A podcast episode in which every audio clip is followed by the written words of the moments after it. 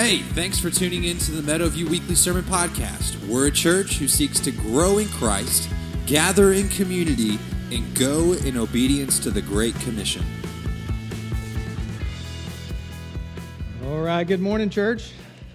Good to see you. If you have your Bibles, I hope you do. Turn with me to Mark chapter 10, and uh, you're, you're going to need it this morning. So if you don't have a Bible, go ahead and grab a black one that should be there in the pew. And if you need a Bible, that's our gift to you. Feel free to take that today. Uh, today, we're going to look at holiness and heaven. Uh, this is the third week we've talked about holiness.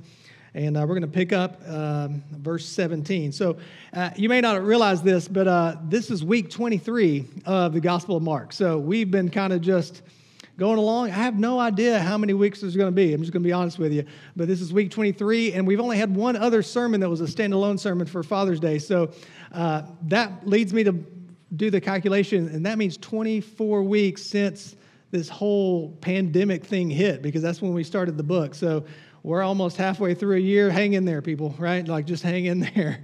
It's only going to get better. Okay, yeah, yeah, okay, yeah. All right, so Mark chapter 10. Uh, this is a familiar passage for a lot of us. Uh, it's, it's, found in all three synoptic gospels Matthew chapter 19, here in Mark 10, and Luke chapter 18. It's the story of the rich young ruler. And the rich young ruler, he comes up and he has a question about salvation. He wants to know about what must I do to be saved? Now, this idea of salvation back uh, in the Hebrew term means uh, to move into or be brought into a spacious environment, uh, to find freedom and uh, from limitations or deliverance from factors that constrain you or confine you. Maybe you've had a moment where you felt like you were saved from something. You were confined and you were, you were held captive by something, and then all of a sudden someone came and they, you said, Oh, you saved me. Uh, we were talking last week as, as the elders were praying, we were talking about car wrecks for some reason. I don't know why we were talking about car wrecks. And they were like, Oh, Jeff, you have a good car wreck story. And so I was going to tell it to you. Uh, when I was 16 years old, it was raining, it was a morning, I was on my way to school. I was going the speed limit. And, um, you know, I was just trying to get there. And I hydroplaned. And when I hydroplaned, I slid underneath an 18 wheeler and into its back trailer tires, which crushed my car and then threw me into a ditch. And so this lady ran up on the scene and she ran over to me, and the whole car was kind of crumpled around me. And she said, Son, are you okay? And I responded, Ugh. That's all I could get out because I was like, the whole car had kind of crumpled. And so before too long, you know, the, the EMTs and the, the first responders got there and they used this nice little tool called the Jaws of Life and pried me out of the car and put me on a gurney and sent me off to get x rays for the next four hours of my life. It was so much fun. I was fine, it was all good. And, uh, and the worst part is my mom showed up, right, to the car wreck scene.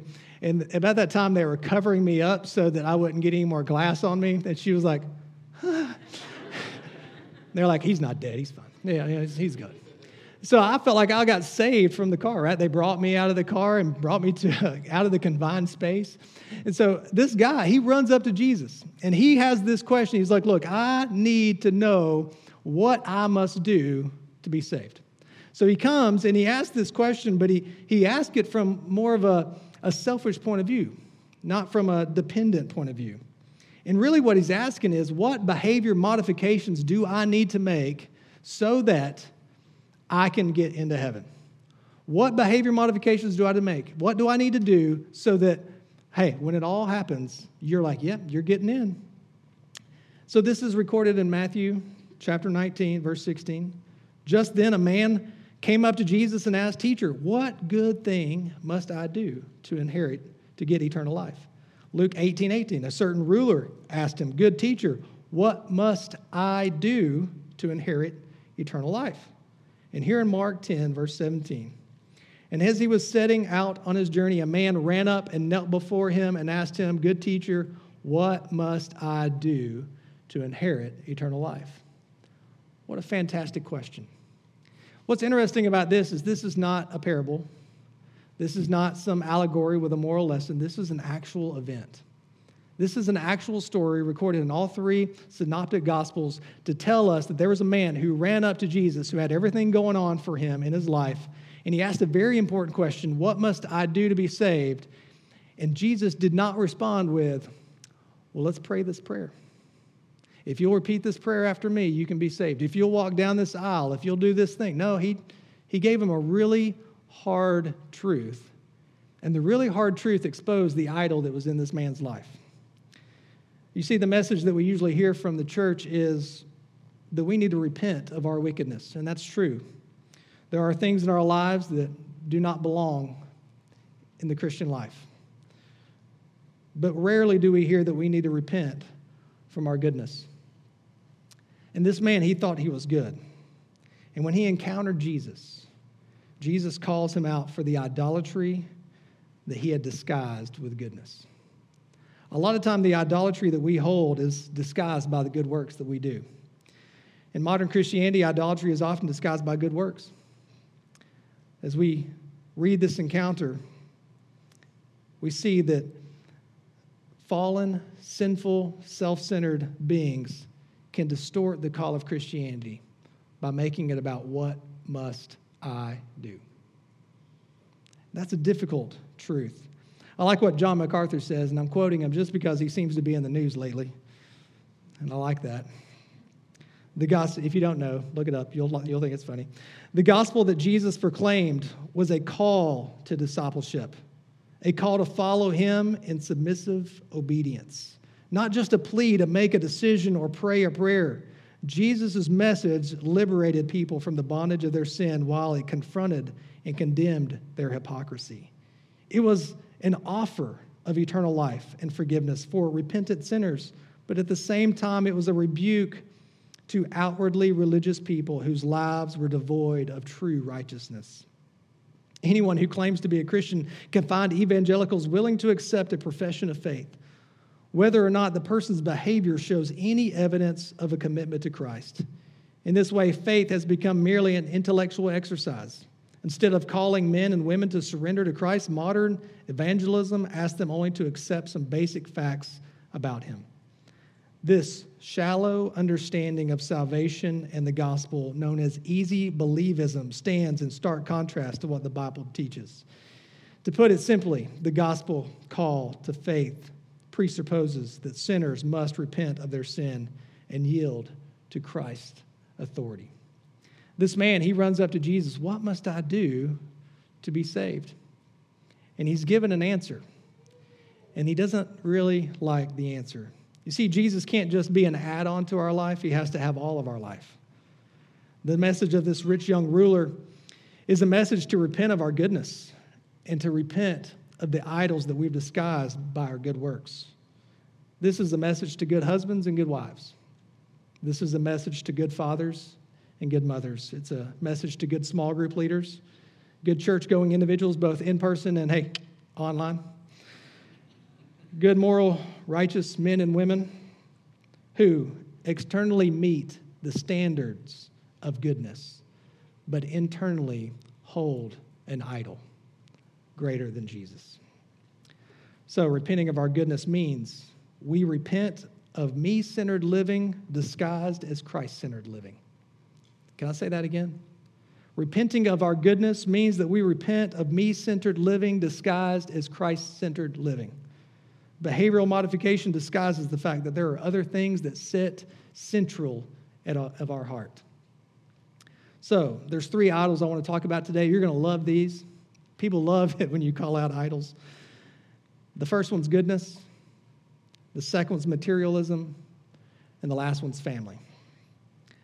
Because, see, idols are simply good things that we've made God things. So, number one, idols control you. I want you to understand this. Idols control you. The first step in recognizing an idol is to look at your calendar and your cash. What controls you? Where do you spend the most time and the most money? Secondly, idols consume you. Not only do they control you, they consume you. The second step to recognize what identifies is to recognize what identifies you. Does a certain person, place, habit, hobby, possession, position give you the identity you desire? Do you find self worth in what has been created or the creator. And finally, idols condemn you. They seek to control you, consume you, and eventually they'll condemn you. And that's exactly what we see in the story. The third step is to imagine life without the thing that you allow to control your calendar and your cash, and imagine life without that which you identify in. So let me pray, and then we'll jump in to today's scripture. Father, we thank you so much for your word, and we thank you for the true eyewitness accounts of interactions that you've had. God, speak to us today. Reveal your word to us by your Spirit. Speak a truth to us that would lead us towards repentance, that you would put the magnifying glass on the things of our life that we allow to supersede our love for you. Help us not to hide behind our goodness and our good works and our religious acts. God, help us to fall on our face before you, willing to submit, willing to offer you all that we have because you are worth it. In Christ's name, amen. First thing, the idol of goodness distorts our judgment. So the idol of goodness distorts our judgment. Let's start reading Mark chapter 10, verses 17 through 20. And as he was setting out on his journey, a man ran up and knelt before him and asked him, Good teacher, what must I do to inherit eternal life? And Jesus said to him, Why do you call me good? No one is good except God alone.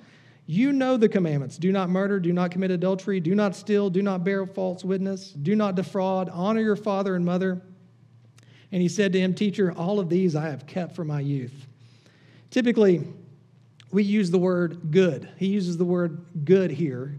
We use it in a comparative sense. So when we use it in a comparative sense, we distort what is truly right and wrong. Let me give you two examples.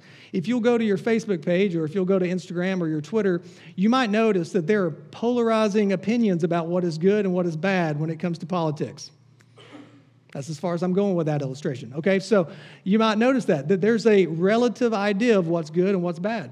Let me give you a better one. I've told you that my dog is the best dog in the world. Am I right?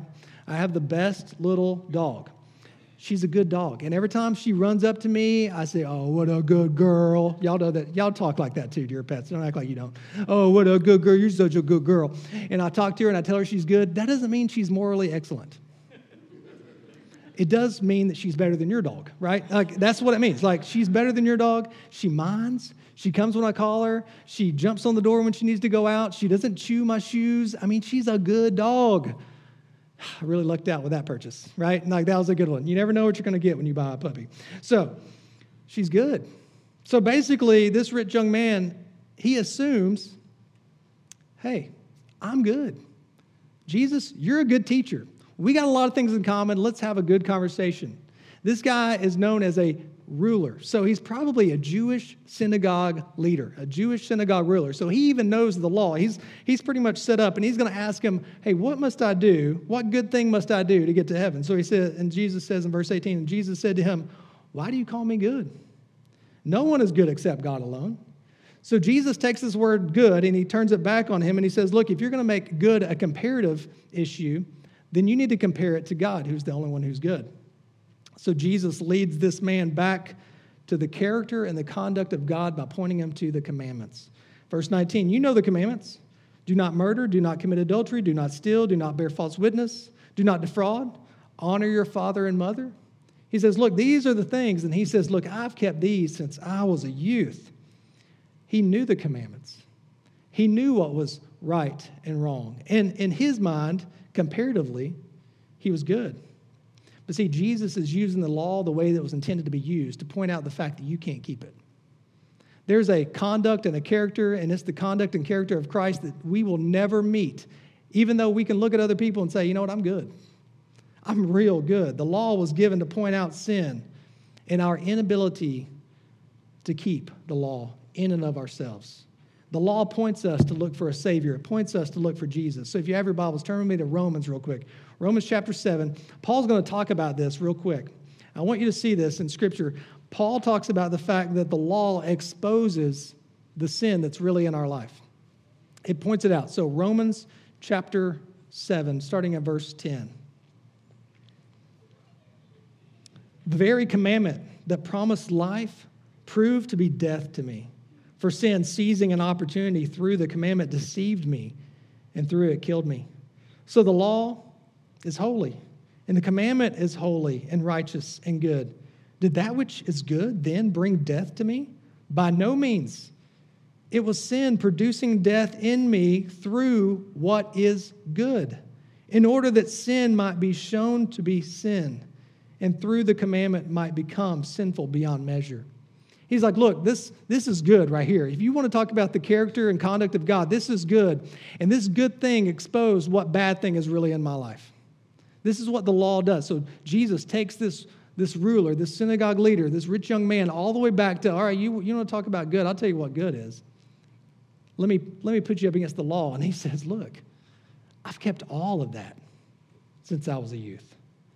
Romans 3, if you flip over there to verses 10 and 12, says, As it is written, none is righteous, no, not one. No one understands, no one seeks for God. All have turned aside. Together they have become worthless. No one does, there it is, good. Not even one. This man, he doesn't realize that he's not good because he's compared himself to everyone else. Paul talks about this and uses himself as an example in Philippians chapter 3. This might be familiar to you. If anyone thinks that he has reason or confidence in the flesh, I have more. Circumcised on the eighth day of the people of Israel, of the tribe of Judah, a Hebrew of Hebrews, as to the law, a Pharisee, as to zeal, a persecutor of the church, as to righteousness under the law, blameless. But whatever gain I had, I counted as loss for the sake of Christ. Indeed, I count everything as loss because of the surpassing worth of knowing Christ Jesus my Lord. For his sake, I have suffered and lost of all things and count them as rubbish in order that I may gain Christ and to be found in him, not having a righteousness of my own that comes from the law, but that which comes through faith in Christ, the righteousness from God that depends upon faith. Paul, he said, Look, I was good. I, I, will put my resume up against anybody else's. I was so good, but it was a goodness of my own that did not produce a righteousness. Jesus teaches this on the Sermon on the Mount. Remember, we talked about that a few years back. We said, hey, it's better to be righteous than right. You can follow the right law and still not be a righteous person. You can still have evil and sin in your heart. Jesus teaches that rightness isn't the same as righteousness. Because we can be right in keeping the law on a surface level, which is what this young man did. But righteousness is only produced by the character of God, by the Spirit of God. Matthew said, uh, Jesus said things in Matthew chapter 5 like, You've heard it said that those of old, you shall not murder, and whoever murders will be liable of judgment. But I say to you, everyone who is angry with his brother is liable of judgment. You've heard it said, You shall not commit adultery. But I say to you, everyone who looks at a woman with lustful intent has already committed adultery with her, with her in his heart. Jesus raises this righteousness level based on what's on the inside. Verse 21 And Jesus looked at him, loved him. I love that. He loved him. He loved him enough to tell him the truth. And he said to him, You lack one thing. Go, sell all that you have and give to the poor, and you will have treasure in heaven. And come, follow me. Disheartened by the saying, he went away sorrowful, for he had great possessions. This man, he had behavior modification. He was good, but it was hiding that inside he had an idol. And Jesus exposed it. Mark Sproul puts it this way In essence, Jesus is saying to him, You say you've kept all the law, what about the first commandment? You shall have no other gods before me. Exodus 20, verse 3. Jesus knew that money was this man's God. He probably went to synagogue, maybe he went to the temple for worship, but all week long his mind was consumed with the questions of wealth. His money ranked ahead of God. The question he asked Jesus, good teacher, what must I do to inherit eternal life, was answered. Jesus says, Oh, you're good, but you're never going to be God. You're never going to be good enough. There's nothing that you can do to earn salvation. If you want to be good, if you want to be good enough to earn your salvation, then you better be as good as Jesus. Jesus is actually the rich young ruler in the story. I mean, think about this. Philippians, uh, or 2 Corinthians 8 9 says, for you know the grace of our Lord Jesus Christ, that though he was rich, yet for your sake he became poor, so that you by his poverty might become rich. Think about this the rich young ruler was God who left his throne in heaven and came to earth and was poor. He put on flesh. He had to endure the same things that we have to endure. He lived a sinless life. He, he lived in our place and died a death that we should have died so that we could have his righteousness. Because apart from him, we are hopeless. We are helpless. There is no salvation apart from Jesus Christ. And there's no good works that we can do. And what he does to this man is he says, Look, you want to know what good works you can do? You can never be good enough. If you want to be, if you want to be equal to me, then go sell all your stuff. Exposing the idol that's in the life because he can't do it. I can never be good enough. And he walks away disheartened. Listen, this is, a, this is a story that's important for us because it means that you can come to the right person, Jesus. You can come and you can ask the right questions. You can come and you can pray a right prayer. You can follow the right rules. And you can disguise your idolatry with your goodness. But if you really want to be a disciple of Jesus Christ, you have to identify the idol that stands in your way of obedience.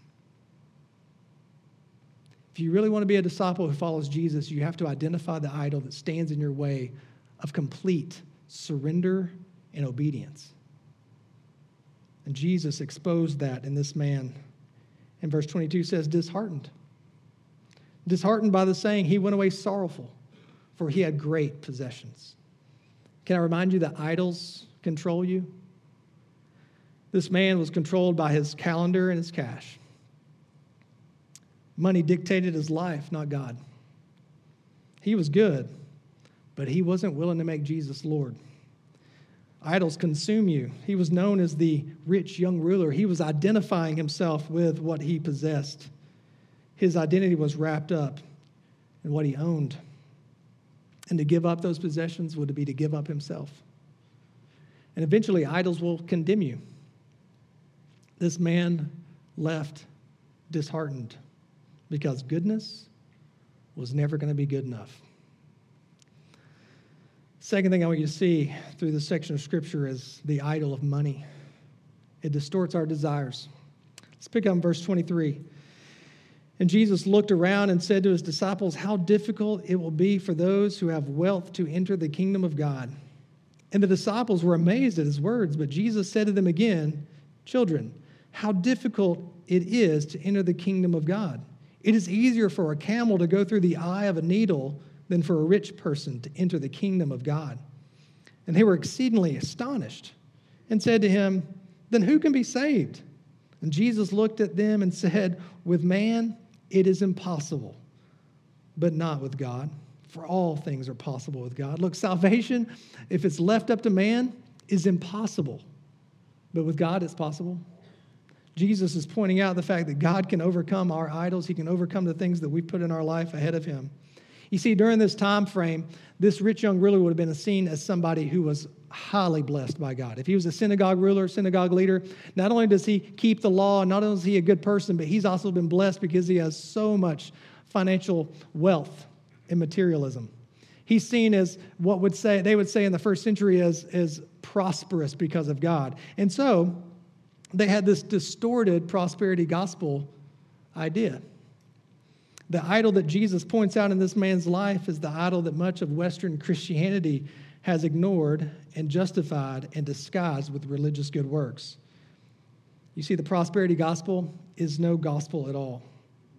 The prosperity gospel is a lie that worships a God that was made with an American imagination in hopes of the American dream and we stamped Christianity on it. And he exposes it. John Piper says it this way God is not glorified when we keep ourselves, keep for ourselves what we ought to be using to alleviate the misery of the unevangelized, uneducated, unmedicated, and unfed millions. The evidence that many professing Christians have been deceived by this doctrine is how little they give and how much they own. God has prospered them. By an almost irresistible law of consumer culture, baptized by the doctrine of health, wealth, and prosperity, they have bought bigger and more houses, newer and more cars, fancier and more clothes, better and more meat, and all manner of trinkets and gadgets and containers and devices and equipment to make life way more fun. They will object. Does not the Old Testament promise that God will prosper his people? Indeed, God increases our yield so that by giving we can prove that our yield is not our God. God does not prosper a man's business so that he can move from a Ford to a Cadillac. God prospers a business so that 17,000 unreached people can be reached with the gospel. He prospers the business so that 12% of the world's population can move a step back from the precipice of starvation. God blesses for his kingdom advance. And yet we're so deceived by the idol of wealth and materialism because wealth and materialism breeds self confidence and self reliance. The idol of wealth and materialism has an addictive quality to it, where more is never enough. This is the world we live in. Jesus said this in Matthew chapter 6, 24 No one can serve two masters, for either he will hate the one and love the other, or he will be devoted to one and despise the other. You cannot serve God and money. You see, when the idol of wealth and materialism comes our primary, the things of God become secondary. Let me say that again. When the idol of wealth and materialism becomes our primary, the things of God become secondary. When we care more about building our kingdom, we inevitably begin to care less about his kingdom. This is why Paul writes in 1 Timothy 6 6 through 10 and verse 17, but godliness with contentment is great gain. For we brought nothing into this world, and we can take nothing out of this world. But if we have food and clothing, with these we will be content. But those who desire to be rich fall into temptation, into many snare, into many senseless and harmless desires that plunge people into ruin and destruction. For the love of money is the root of all kinds of evil. It is through this craving that some have wandered away from the faith and pierced themselves with many pangs. Verse 17 As for the rich in this present age, charge them not to be haughty, nor to set their hopes on the uncertainty of riches, but on God who richly provides for us everything to enjoy. Verse 25, Jesus says it's easier for a camel to go through the eye of a needle than for a rich person to enter the kingdom of God. He's not talking about some gate that people say. He's actually using this analogy that it is literally impossible to stick a camel through the eye of a needle. And they were exceedingly astonished. And he said to them, Well, then who can be saved? Jesus looked at them and said, With man it is impossible, but not with God. For all things are possible with God. Jesus teaches us that riches tend to make us satisfied with this life instead of longing for Him. With man, salvation is like a camel going through the eye of a needle. It's impossible. But with God, through His Son Jesus Christ and His work, His life, death, and resurrection, all things are possible. We have a hope of salvation. Salvation is something man cannot accomplish. We can't earn it, we don't deserve it, we can't buy it. All we can do is receive it. You see, left to ourselves, we'll never make it into God's kingdom or inherit eternal life. Salvation has always been and will always be the divine accomplishment of His Son, Jesus Christ, on our behalf.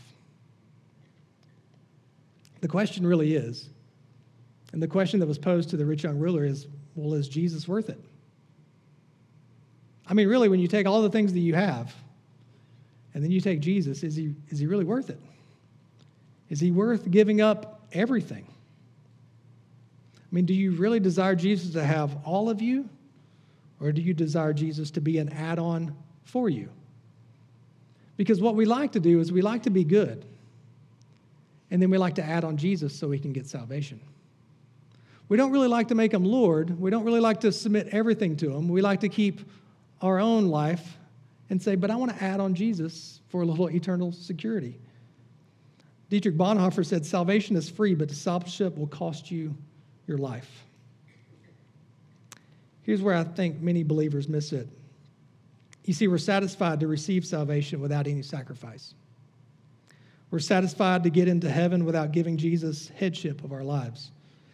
We're satisfied with a faith that doesn't require any following of Jesus. Jesus didn't allow this rich young ruler to believe that that was even a possibility, so he went away disheartened. Jesus loved him enough to give him the truth. The truth is you need Jesus for salvation. And apart from him, you can do nothing.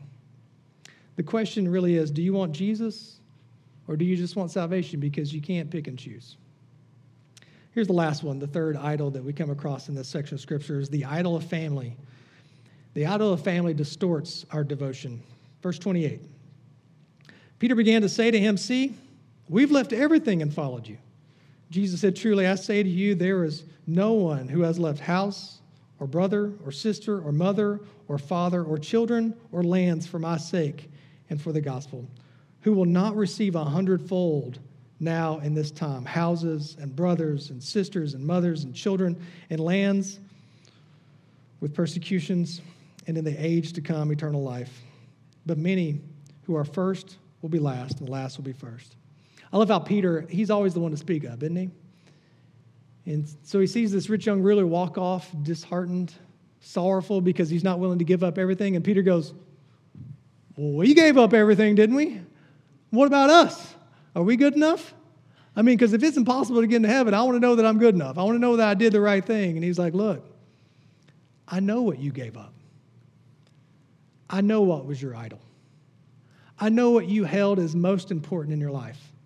And I saw you walk away from it to follow me. I saw you drop your nets. I saw you walk away from your wife. I saw you walk away from your families. I saw you say Jesus is more important than any good thing in this world. I saw it. And there's a reward. There's an eternal reward for you. This is what it means to be a follower of Jesus Christ. Peter was willing to leave everything. This idea is we can't let anything hinder us from faithfully following Christ, not even family. Kevin DeYoung says this one of the acceptable idolatries among evangelical Christians is the idolatry of the family.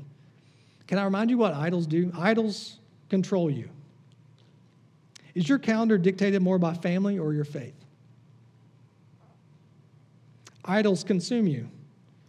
Is your identity more defined by your family or by your faith? Idols will condemn you. Is your family commitments pulling you away from your commitment to God? The point is, your commitment to family must not come before your commitment to God. Idols are typically good things that we make into God things. Therefore, we tend to justify our good idols through the lens of cultural Christianity. Did you know the number one source of which American Christians look for meaning and fulfillment in their lives is their family?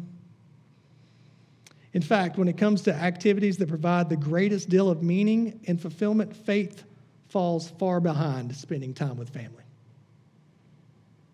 Being outdoors, playing a sport, or taking up a new hobby.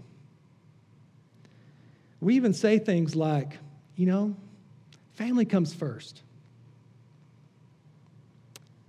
That's interesting because Scripture doesn't say that. In fact, in Matthew chapter 10, verse 37, Jesus said this Whoever loves father, mother more than me is not worthy of me. And whoever loves son or daughter more than me is not worthy of me. These are very difficult things for us to swallow. This is why the rich young ruler lowered his head, disheartened and full of sorrow, and walked away from Jesus because he knew that his idol had been exposed. And let me tell you, we can hide our idols with our good works. And they're good things. They're blessings from God. Wiersbe says this To the general public, the rich young ruler stood first, and the poor disciple stood last. But God saw things from the perspective of eternity, and the first became last, while the last became first. The same is true today. To the general public, those who have good morals, those who have money, materialism, and spend all their extra time with family seem to be the closest to God. But what if you had all of that and Christ was not ultimately Lord of your life? You would be last. So, my questions to end with are What idol have you allowed to control you, consume you, and ultimately condemn you? What good thing have you put before your faith? As a disciple of Christ, do others around you see a life of sacrifice for his kingdom or a life of accumulation for your kingdom? Because ultimately, disciples make disciples. Disciples make disciples. So, what kind of disciple are you making? A disciple of behavior modification? Listen, you just need to be good. You need to follow these rules, act like this, treat people like this, be a good person. Disciples make disciples. Do you make disciples of moral conformity and moral modifications? Or do you make disciples of material gain and pleasure? Listen, let me tell you about this thing I bought. It's the best thing I've ever bought. And like, you need to get you one of these because I don't know how I lived before I bought this thing because it has made my life way better. You know, you ought to get one. Son, daughter, when you grow up, this is what you want. Let me tell you. You want this. This will bring happiness to your life. Disciples make disciples. What kind of disciples are you making? A disciple a placing family, calendar over your faith commitments? Because what happens when you do that is you teach your kid that they're more important than God. What you do is you raise somebody who will become an adult who puts God second. And I'm not talking, I'm the most non legalistic person probably in this room. You don't have to say amen to that. I'm not being legalistic. I'm telling you that we make disciples. And disciples are made by what we demonstrate, not just what we teach. And sometimes we hide our idols with our good works and we call it Christianity. Does God sit at the center of your heart? My prayer is that God would reveal our idols this morning, that we would repent even of our goodness. Thanks for listening. It is our prayer that this message has helped you grow in your walk with Christ. Please subscribe to hear new sermons